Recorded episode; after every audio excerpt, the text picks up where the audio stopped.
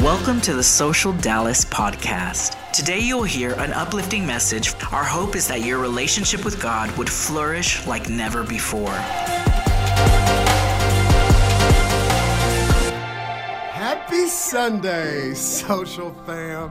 Hey, I'm here with my assistant, my armor bearer, Evie girl.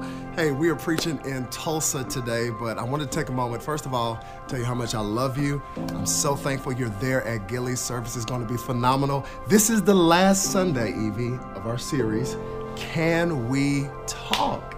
And we got a special speaker today. I've left you in good hands. Pastor Manny Arango is in the building. He's got a phenomenal word. I cannot wait for y'all to hear what he's to preach. Look, he is a part of the social Dallas fam. So right now, I need you wherever you are in Gilley's, get up on your feet, get up on your feet, and I want you to put your hands together for Pastor Manny Arango. Peace out. Any worshipers in the building today? Come on. I'm glad that you would stand up for me, cause, but I didn't wake you up this morning. Come on. My blood was not shed for the remission of your sins. So, God, we ask that you would speak. Hallelujah. It's funny, I've uh, I've always been short, okay? I'm five, five and a half right now. You may not be able to tell because I'm on stage, but I'm short, all right? Uh, which means I was short as a kid. I was a short, I was a short child. And I remember standing in front of this door that was supposed to automatically open. And as we were singing, I thought about this memory. I was standing in front of this door, and it's like door wouldn't pop open. It's like the sensor could not pick up that there was a small child in front of the door. And you know, I'm standing there like, you know, the door's supposed to pop open. I walked back, walked back up, walked back, walked back up, nothing. And then all of a sudden, this door just like magically opened. You know, I started feeling good about myself. Like, yeah, I ain't that short, you know what I'm saying? I ain't that small.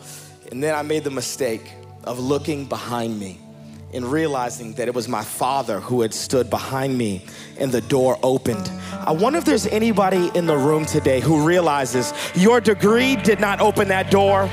Your sorority or fraternity association didn't open that door.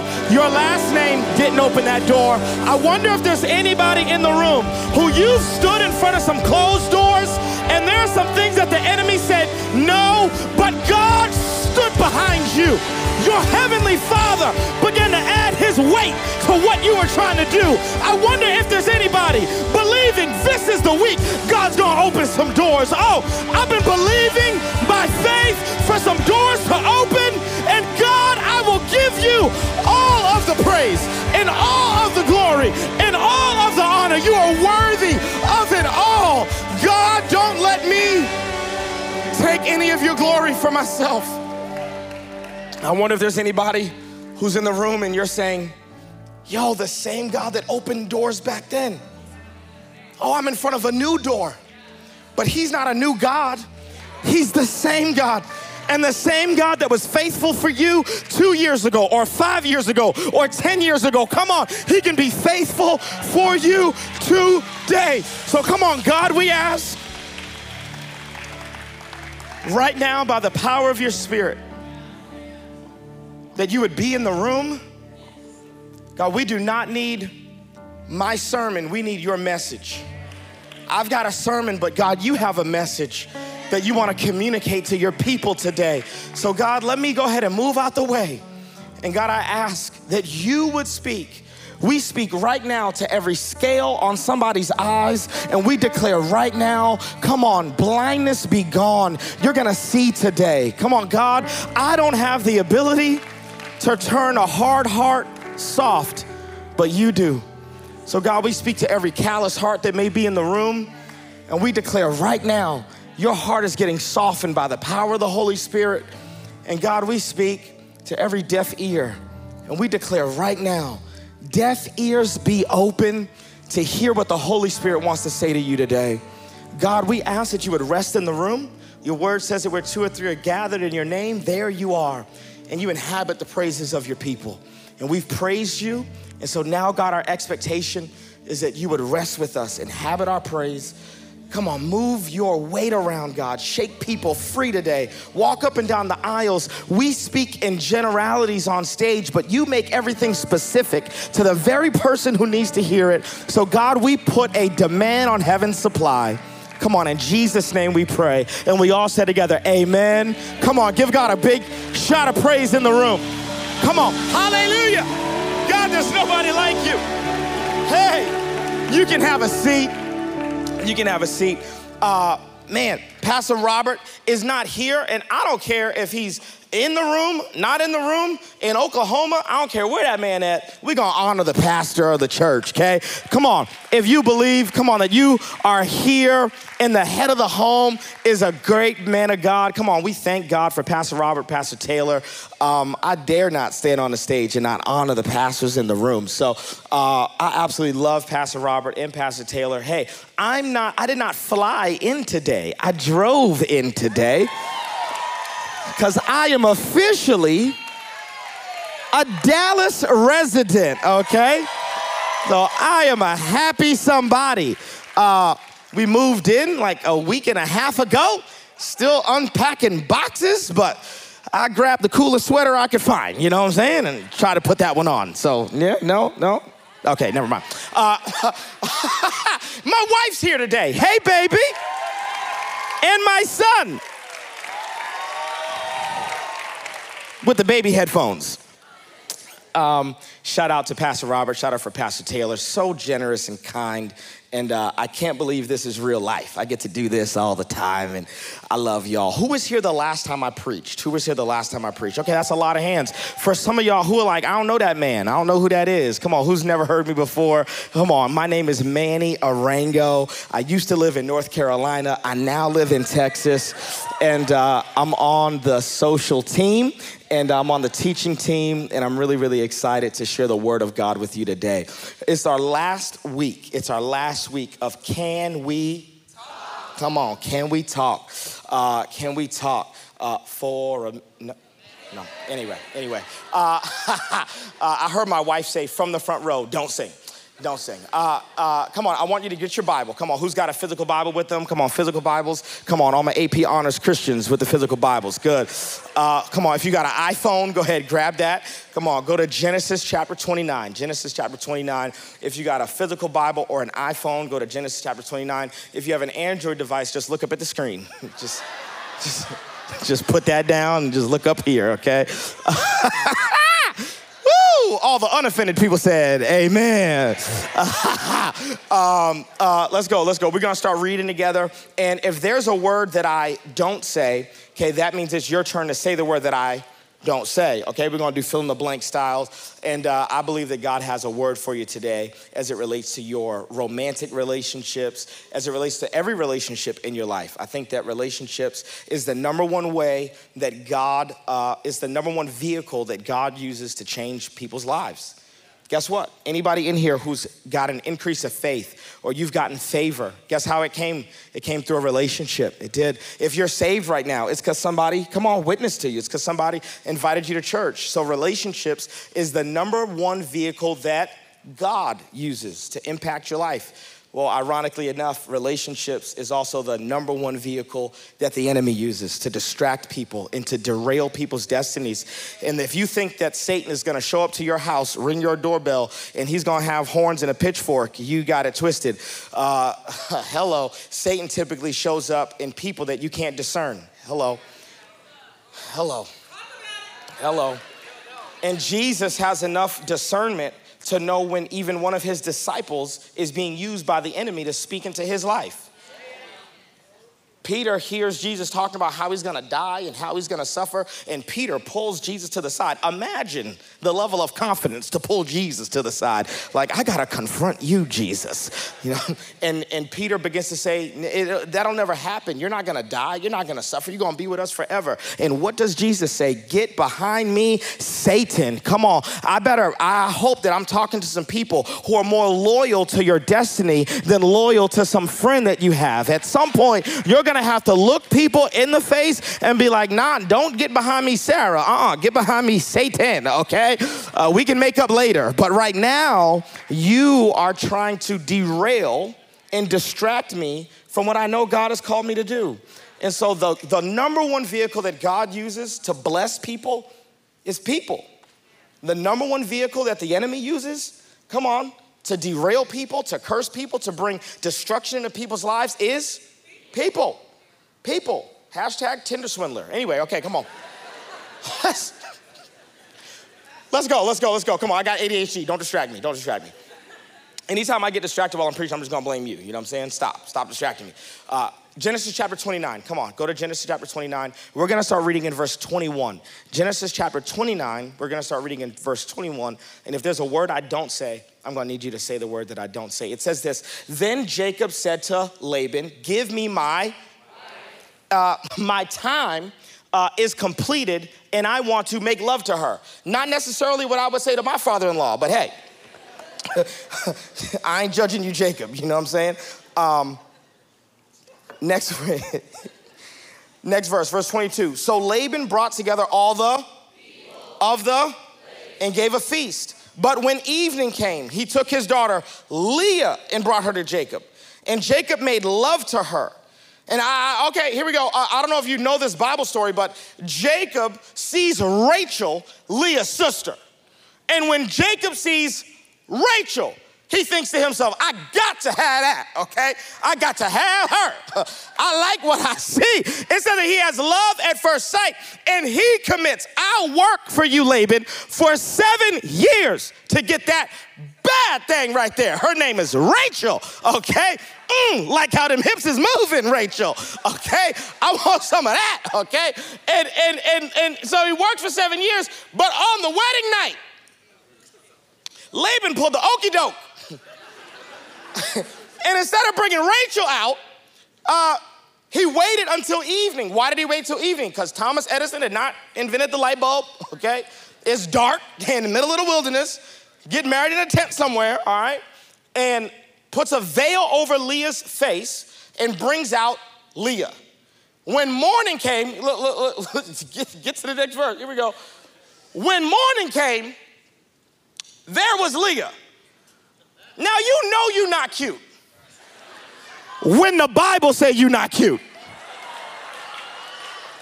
That's a whole nother level of not cute, right? It's one thing for like me to say somebody not cute. Like, yeah, that girl, she ain't cute. It's a whole nother thing for Moses to have scrolls. He's in the middle of writing Genesis, and the Holy Spirit taps him. Hey, buddy, remember to tell him Leah was cockeyed. You know what I'm saying? Like, that's a whole, it's a whole nother level. It's a whole nother level of cute for your daddy to think you're not cute. the reason that Laban is like, uh-uh, we gotta sneak this one in, is because Laban is like, see, Rachel ain't got no problem getting a man, but this one over here, we gonna do a buy one, get one special, okay? Hashtag Old Testament, don't try that today. You know you're not cute. Okay, and, and so Laban waits until it's dark. He brings everybody together. And in the morning, there was Leah. And come on, we, you, we got to give Jacob a little bit of grace. Because come on, don't act like you ain't never woke up the next morning.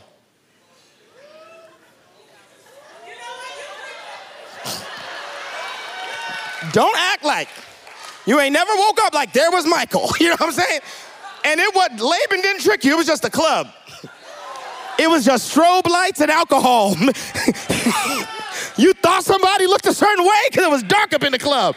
And you went home with them and you woke up the next morning with buyer's remorse. You know what I'm saying? You woke up the next day like, I cannot believe. Okay, come on. Don't act like you brand new. I love the Bible. The Bible is very entertaining. If you think the Bible's boring, I don't know what book you're reading, okay? Laban tricks Jacob. He's now married to Leah when he worked for Rachel. Let, us keep going. Uh, Jacob has some interesting words, okay? He says in verse 25, when morning came, there was Leah. So Jacob said to Laban, What is this you have done to me? I served you for, Rachel. didn't I? Why have you deceived me? Laban replied, It is not our custom here to give the younger daughter in marriage before the older one. Bruh, you should have told me that.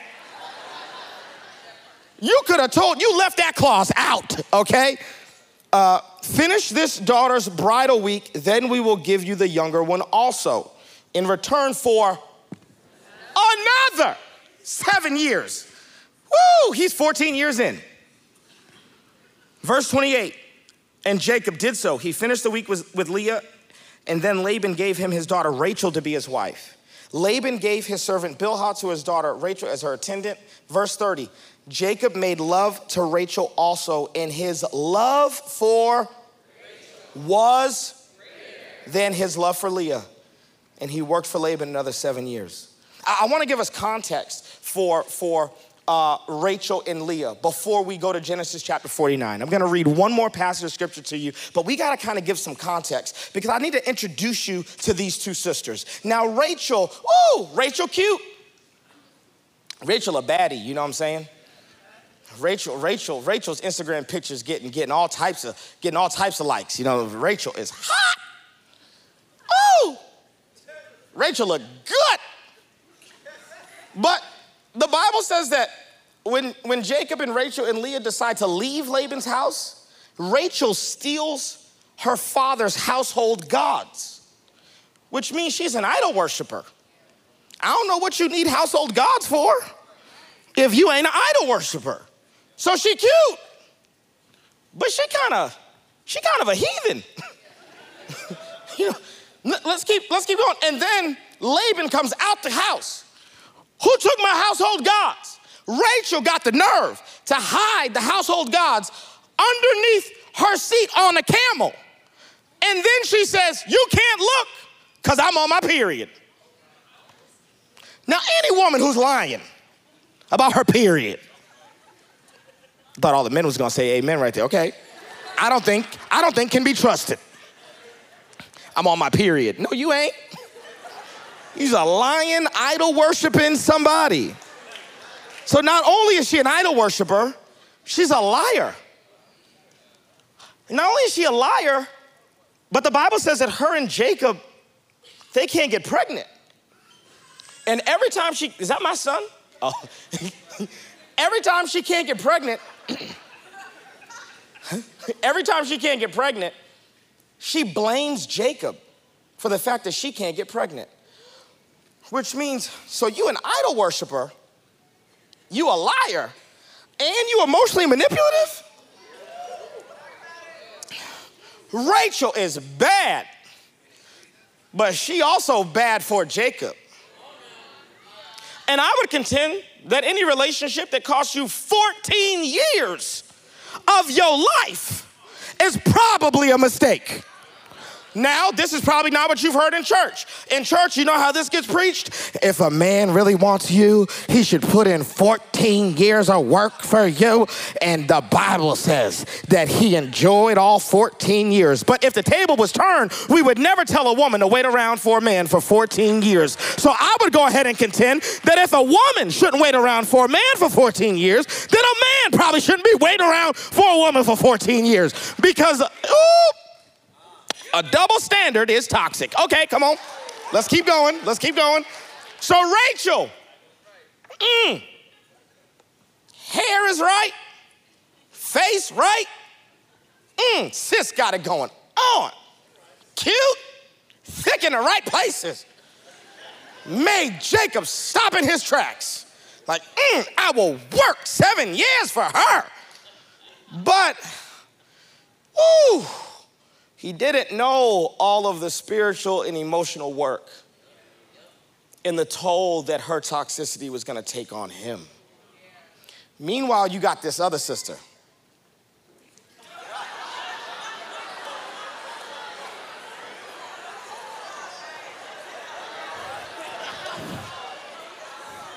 With the Fetty Wap, you know. you know, looking at two people at the same time, you know? I, look, I can look at you and you, you know? this is the Bible. This ain't even me. It's not me. This is the Bible. This is the Bible.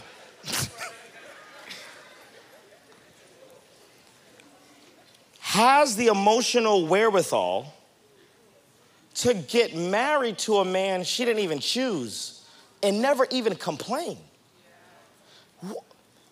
her father doesn't even think she's beautiful, but she doesn't do anything toxic in the entire story. Meanwhile, God sees that she's not loved, and every couple of years, homegirl's popping out another baby. Reuben, Simeon, Levi, Judah. If you were to look at Jacob and say, no, no, no, no, no, you got a decision to make. You can choose what's attractive or you can choose what's fruitful. Ooh. You can have what looks good or you can have what is good. And a lot of us find ourselves in the same fork in the road. There are people in your life, oh, they look right. And we don't realize that the enemy knows your type. Uh oh. The enemy knows you like them tall, dark, handsome. So all the men's that be rolling up on you just so happen to be your type. And you don't have enough discernment to go, mm, this is attractive, but it's not fruitful. This is beautiful, but it's empty on the inside. And Rachel's barrenness physically is actually a mirror into her barrenness spiritually. She's not just barren physically, she's unfruitful. Meanwhile, Leah, not as cute, but fruitful. No, no, no, no. Can we be real in church? Can we be real? Come on, I got one person who's like, yep. Come on, can we be real in church? Come on. This ain't no library, this is sanctuary. Come on, talk to me. Can we be real? Here we go. I'll give Jacob the first one. You had sex with Leah, it was a mistake. It was dark, you thought it was your wife, you get a pass. But homeboy, you had Reuben, Simeon, Levi, and Judah. Leah was doing something in that tent. Leah was doing something. She may not be cute, but she was getting a job done. She was doing something. She was throwing it back. She was doing something. She was. Don't act brand new. And we're like, throw it back? What is that? Don't act like you speak King James. Nah, come on. Did he say throw it backeth? Yeseth. Which means this. I told you the Bible is awesome. The Bible is very entertaining. Which means Jacob liked Leah privately. But she just wasn't cute enough for her to be his arm candy. Uh oh. Can I talk to the ladies real quick? Can I talk to the ladies real quick? Can I talk? I hear, I get good energy over here. Okay, come on. I'm gonna talk to these ladies over here. Okay. Uh, any man who is cool with you privately, but don't wanna claim you publicly, is dating you for his ego, not for his destiny. Because if that man were to prioritize his destiny, he would realize I want to be with the woman who's fruitful. If he's dating you for his own ego, then he wants to be with the woman who's beautiful. Uh oh. Because he needs his friends to like how you look. Uh oh, uh oh, uh oh, uh oh. Woo! I'm trying to give you the truth. If a dude is willing to be sexual with you in private, but don't claim you publicly, then you need to run away with that. You need to run away from that man, not with that man. From. If you like me, you'll like me in public. That's why we say, no, no, no, you're a Christian, get baptized. Why? Because it is a public declaration of what a private decision that I have made. If I really am serious about it, then everybody will know. Why, why, why do you keep our relationship a secret? Baby, because it's just special. It's so special. I don't want people, you know, to ruin what we got. That is a lying somebody, okay? If you if you like me privately, if you don't like me publicly, you ain't gonna get nothing from me privately. Come on, come on, come on. Let's keep reading the Bible. Woo! I got 12 minutes. Okay, come on, Holy Ghost. We're gonna now jump to Genesis chapter 49. Genesis chapter 49. Jacob is now an older man. Jacob is actually about to die. and he's giving instructions to his sons on how to bury him and where to bury him. And this is like a nerdy little detail that we have in the text, but I think it helps us to understand the story of Jacob, Rachel, and Leah in so much more depth. Genesis chapter 49, verse 29 says this Then Jacob gave them, his sons, these instructions I'm about to be gathered to my people. Bury me with my fathers in the cave in the field of Ephron the Hittite, the cave in the field of Machpelah near Mamre in Canaan, which Abraham bought along with the field as a burial place from Ephron the Hittite. There, here we go, Abraham and his wife, who were there, Isaac and his wife, who were buried. And there, I buried Leah. Oh, come on. There I buried Leah. Do you know where Rachel gets buried? In the middle of the wilderness in an unmarked grave. Because by the time Rachel died and Jacob was an old man, he was like, You, you hot, but you a hot mess. You hot, but I, mm, mm, mm, I got the choice of who I'm gonna be buried with for the rest of eternity. And Abraham and his wife Sarah are buried together, and Rebecca and, and, and my daddy Isaac are buried together. And you know what I did? When Leah died, we trooped her body all the way back to our ancestral burial ground. And I wanna be buried with Leah because by the end of his life, he was wiser than he was at the beginning of his life. At the end of his life, he was more healed than he was at the beginning of his life when we talk about attraction, we need to be careful because who you're attracted to when you're insecure versus who you're attracted to when you're secure are very, very, very different. Who you're attracted to when you still got open wounds versus who you're attracted to when those wounds have healed are very, very, very different. What you are attracted to in one season of dysfunction versus what you're attracted to in a season of functionality and growth is very different what you're attracted to before Christ versus what you're attracted to after Christ. Very different. And this, here we go. Here's the title of my message. It was Leah all along. It was Leah all along. It was Leah all along. Because let's be biblical. Without Leah, there would be never be a boy named Judah. And if you know biblical lineage, you know that Judah is the great ancestor of Jesus. Without Judah, there would never be the lion of the tribe of Judah. And Laban is the one that deceived Jacob. But it was God who was trying to bless Jacob with the best woman that he could ever have in his life. God was the one that was saying, Get this, you don't even know what you need, Jacob. All you know is what you want. All you know is what you're attracted to. You have no idea what you need. It takes humility for us to admit I do not have the power to pick for myself. I do not know. I do not know. When I was young and arrogant, I thought I could pick a good wife. Guess what? Now that I'm older, I went, thank God. I did not end up with the women that I liked when I was 20 and 21 and 22 and 23 and 24. Thank God that that woman right there was patient enough to deal with me while I got myself together and loved me in my dysfunction. At some point, you are gonna have to realize something that you may not know what's best for you. It was Leah all along. And okay, let me talk to the single folks. Because there's probably a Leah in your life right now.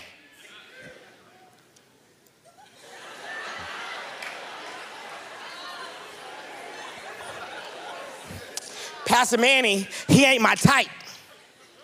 Well, let's look at your type.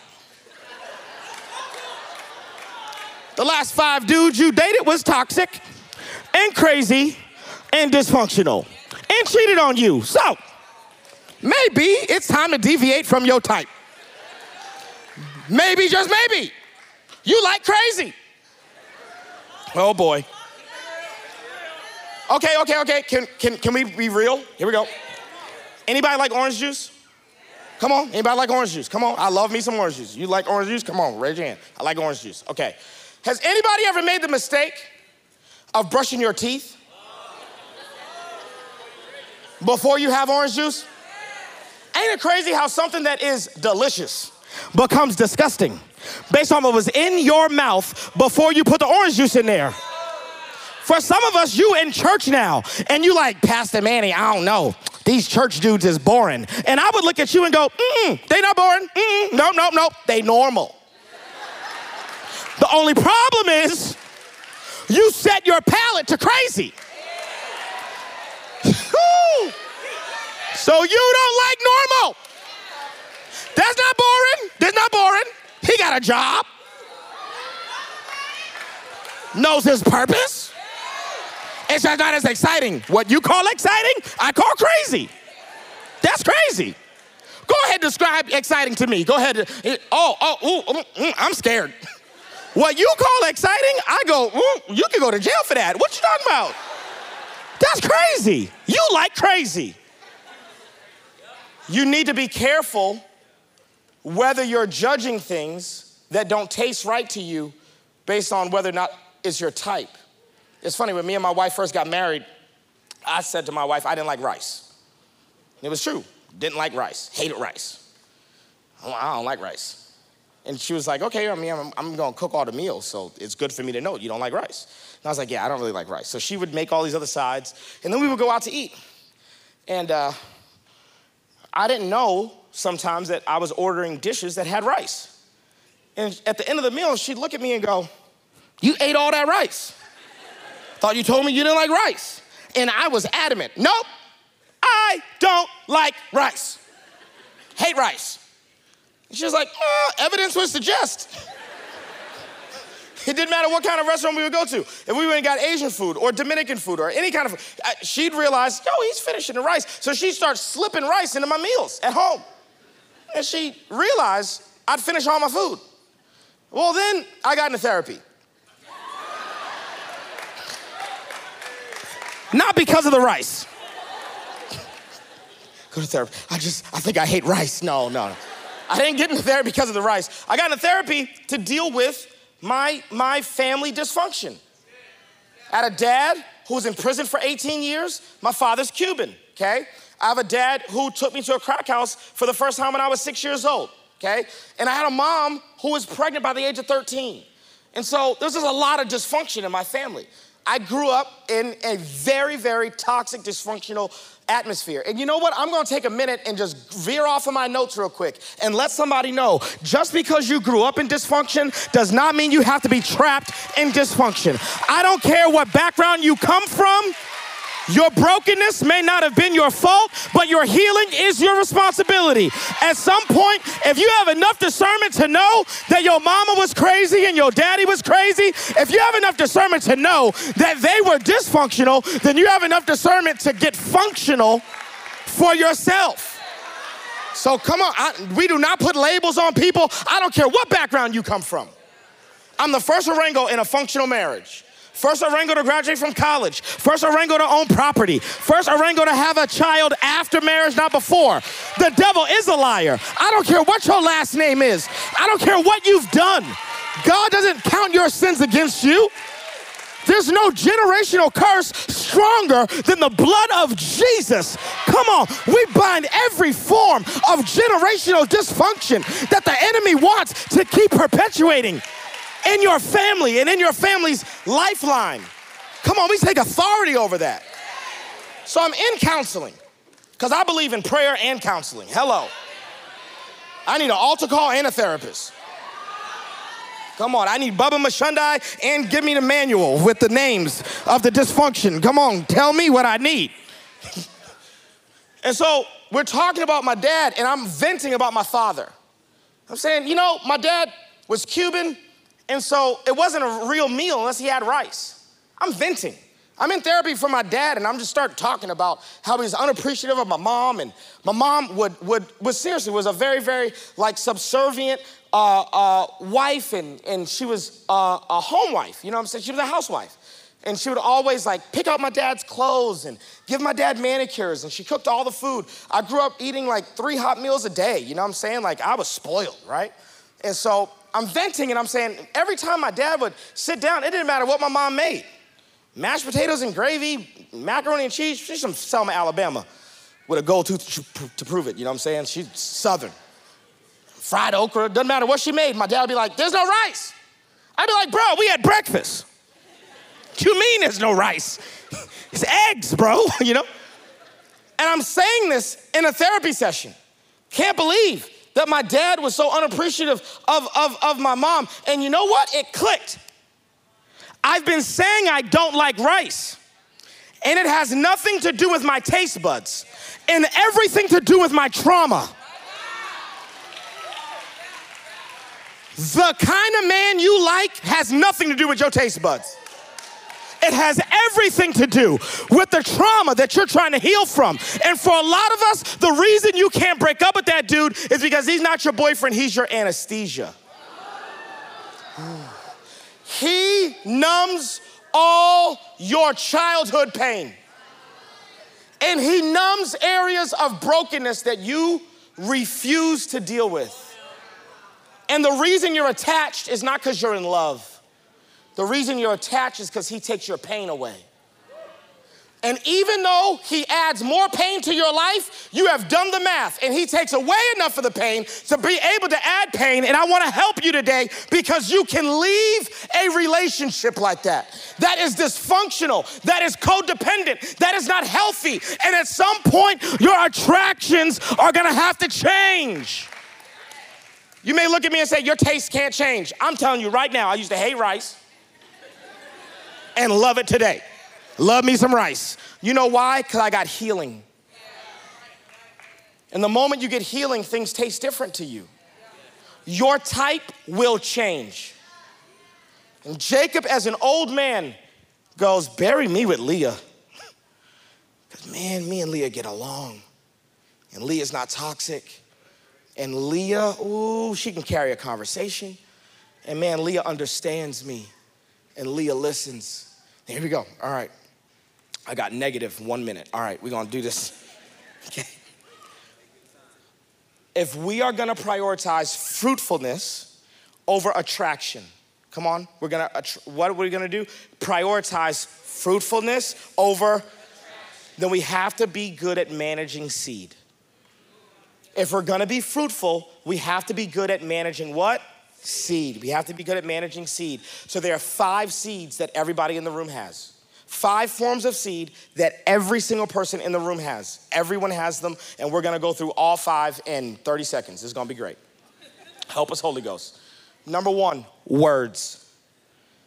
Every word you speak is a seed you sow. Every single word you speak is a seed you sow. And you have to begin to realize that I'm not just talking, I'm sowing seed.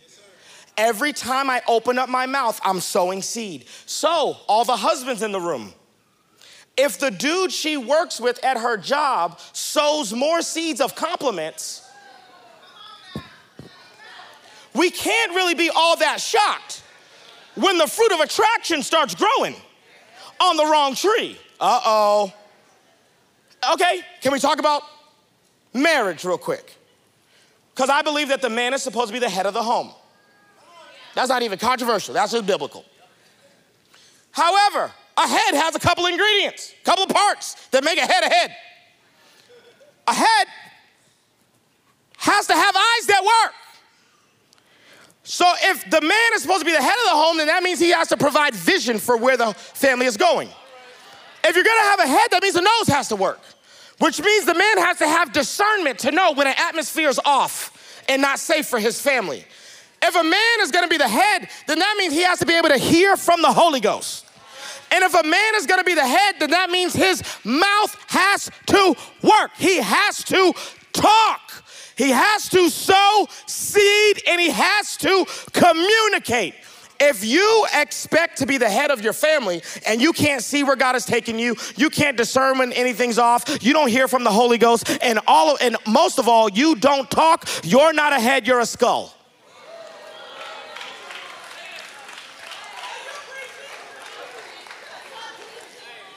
If you're gonna be the head of your family, then that means you are going to take responsibility over the seed you sow. Now, talk about seed. As it is in the physical, so it is in the spiritual. Men sow seed. What do women do?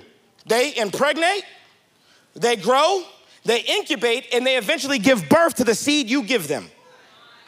So if all the seed you sow is negativity, doubt, fear, complaining, uh oh, criticism, I don't like your food. Oh, that's seed. Oh, that's seed. You got quiet in the room. Because not what you say, it's how you say it. And there is a way to praise your spouse into change and to praise your spouse into becoming the person that you see them to be because you got God's perspective on them before you married them in the first place. And so when you talk, there's faith in what you say. If you're married to somebody who you know lacks confidence, then why would you use that as a weapon against them? When you talk, you are sowing seed every time you talk. Every word, the Bible says this you're gonna have to give an account for what? The words you speak. When we talk about can we talk, we, we gotta realize that we have to frame this not just as words, but as seeds that we're sowing at all times. It's funny. The reason that me and Pastor Robert got so close is because we were doing a conference in North Carolina called Flood Conference. And we invited Pastor Robert in 2016, then again in 2017, then again in 2018. Well, in the middle of 2018 and 2019, my pastor randomly calls me one day and just says, Yeah, we're not doing that conference no more. Now, to give you context, the conference had grown from 500 youth and young adults to about 2,000 youth and young adults. I was proud of this conference. This thing was near and dear to my heart. There was no board meeting, there was no conversation. It was just, we ain't doing that conference no more. Ooh, that hurt. I was offended. I was angry. I was upset. I was a youth pastor on staff at this church in North Carolina. But let me tell you this by the time I got home, and those words got to my wife's ears. Do you want to know what I said out of my mouth? I said, I believe the Holy Spirit wants us to put this conference on the altar of sacrifice. Because I need my wife to show up to church and say amen when my pastor preaches. So, why would I sow a seed of criticism about somebody that my wife is gonna have to be submitted to? That's not wise. That's called gossip. And guess what happens when a man sows seed? After you sow seed, you roll over and you go to sleep. Guess who has to deal with the seed that you just sowed into their life? The woman has to deal with the seed that you just left deposited into her. Now, after you sow seed, every man knows this. You go home talking about, I can't stand Deacon Jimmy. Hate Deacon Jimmy. Disrespecting me, I can't stand Deacon Jimmy. I hate Deacon Jimmy. Two weeks go by, you and Deacon Jimmy, golf buddies again. Y'all made up, y'all reconciled. Guess who now hates Deacon Jimmy? She's now pregnant and giving birth to bitterness towards Deacon Jimmy. All because you couldn't keep your mouth closed. All because you sowed seed irresponsibly. Your spouse is not just your venting partner, they're a garden that you're sowing seed into. And at some point, you're gonna have to realize everything I sow into this relationship is going to grow into something. So before I'm quick to argue, or quick to confront, or quick to gossip, or quick to vent, I have to take inventory on what kind of seed I'm sowing into the soil of this relationship. And both parties have a responsibility. Not only the man that's sowing, the woman is sowing as well. So guess what, sis? If you got a male coworker who's sowing more seed than your husband, it's your responsibility to shut that down at work. Uh-oh. And put a gate up around your garden. Don't go to work fishing for compliments. That's a moment to have a conversation with your husband. Be like, you know what? I look good. Right? There's an area I need you to sow in. I need, I need, I need words of affirmation. I, I need that.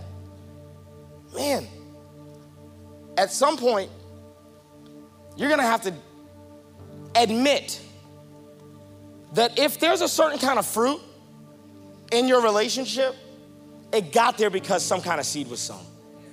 And if we're gonna be fruitful, we gotta know how to manage seed. I'll give you two through five real quick. Number two, time is a seed. Time is a seed.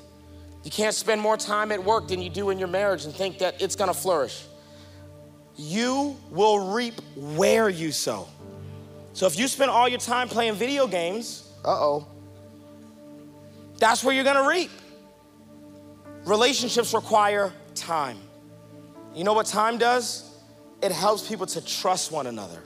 You can't rush hard conversations. Set aside time. One of the things that me and my wife did that was wise is instead of blindsiding each other with confrontation, I say, hey, can we talk? It's one of the scariest words in marriage. Can we talk? I say, how about this? I'm a public speaker, I speak for a living. It's not fair for me to blindside you. Because just because I'm a better debater than you doesn't mean that I should win all the arguments. So, can we talk on Monday at two o'clock? Man, Tia would show up Monday at two o'clock with a list, prepared, because I'm a verbal processor. She's not. It's not fair for a verbal processor to get into an argument and you've won the argument, but you lost the relationship. What good is it to win an argument but lose the person you say you love? If you win arguments, you lose relationship. That's the equation. Time. Number three, tears. Psalm chapter, I think it's 126. Psalm chapter 126. Those who sow with tears will reap with songs of joy. You know why some of us can't get over our ex? Because you keep crying about him. Uh oh. Not realizing that tears is not just moisture leaving your eye sockets. Every tear you cry is a seed you sow. I'm not saying to be in denial, not emote, but for some of us, you've been mourning for two years. And that relationship been dead, the expiration date then come and gone, and you're still mourning over it. Number four, money. You keep saying things like, we can't afford a vacation. Well, guess what? Or we can't afford date night. Well, at some point, you're gonna have to sow. That's not money you're spending, that's actually money that you are investing into the fruitfulness of a relationship. And last one, John chapter 12. John chapter 12 says this. We can put it up on the screen. John chapter 12. Has this been helpful today? You sure? Has this been helpful today? I wanna make sure this is helpful. Last one, John chapter 12. Very truly, I tell you, unless a kernel of wheat falls to the ground and and what? Dies. It remains only a single seed but if it dies it produces many seeds. Anyone who loves their life will lose it while anyone who hates their life in this world will what? Keep it for eternal life do you know why there are many seeds in this room today? There are many seeds in this room today because Jesus did not keep his life. He decided, what? I'm not gonna love my life so much as to keep it to myself, but I am a seed. Jesus realizes I'm a seed, and a seed has one job a seed gets in the ground and it dies. And as long as a seed dies to itself, it can what? Produce a harvest of 30, 60, and 100 fold. And there are millions of Christians around the globe worshiping Jesus today because he decided to sacrifice his life. Words are a seed, time is a seed, tears are seed, money is seed. You know what the fifth seed is? You are a seed. You're a seed. You know what marriage requires of you? For you to die to yourself. It requires that you get in the ground and you die. And we don't just get married because we look good in pictures, but we get married because I first given myself to God so that I could give myself to another person. I don't even know how to be selfless with another human until I first die to me. I die to my selfishness. If there's one person I would say is a poster child of dying to herself, it's my wife sitting on the front row. When my when me and my wife were struggling with infertility, every infertility doctor said, Well, bruh, it's you. Nothing's wrong with her. She's completely fertile. Said, You don't have any mobile or working sperm. It's you. You're the problem. And I remember, in order for us to have children, we had to do a process called IVF, in vitro fertilization. Required no shots from me. It required two to three shots a day from my wife. She was not infertile.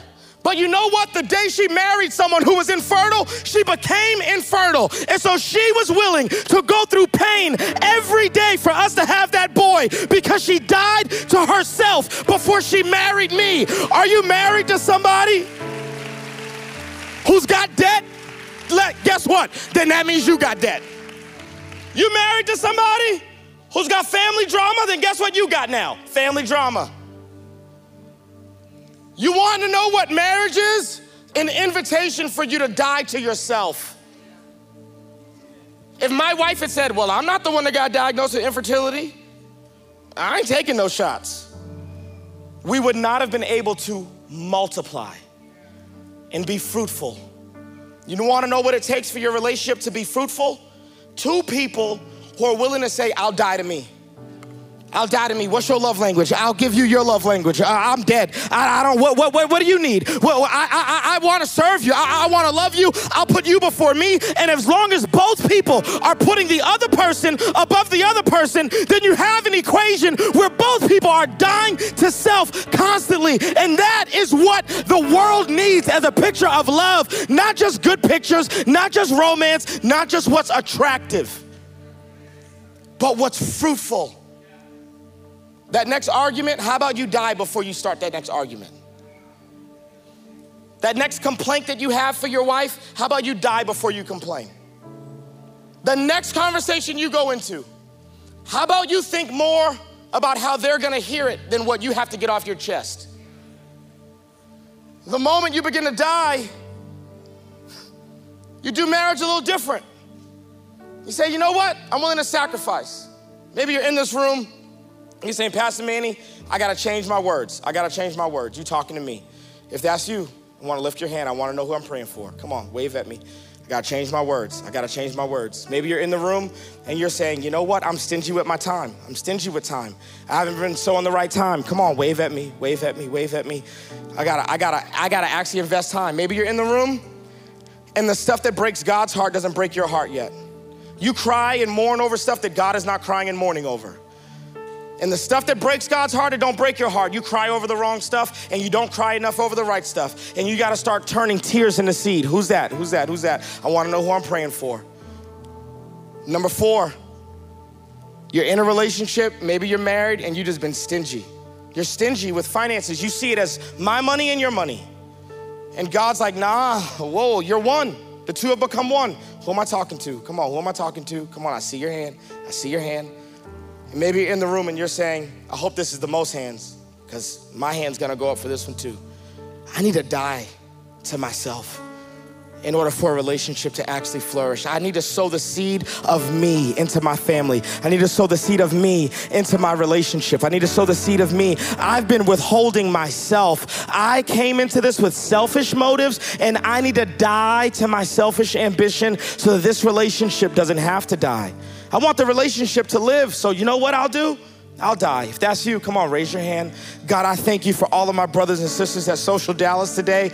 God, I thank you right now by the power of your spirit. You're gonna take the seed that we're stewarding and you are gonna help us to sow it well. God, I ask right now for an increase in every area of our life. God, as we sow in tears, God, I ask that we would reap in joy. God, as we sow ourselves into our marriages, God, I ask that we would reap love and joy and peace and patience and kindness and goodness and gentleness and self control. Come on, God, we want a harvest of righteousness. God, we want social Dallas to be a fruitful place. And God, that starts with fruitful relationships, fruitful families, fruitful marriages. God, if there's somebody in the room today and they've been talking about divorce, it's been arguing on nonstop. God, we ask right now that you would bind them both together with cords of love that cannot be broken. Come on, God, we bind the spirit of division and divorce. Come on, God, right now, if there's somebody who's just been wandering in relational confusion,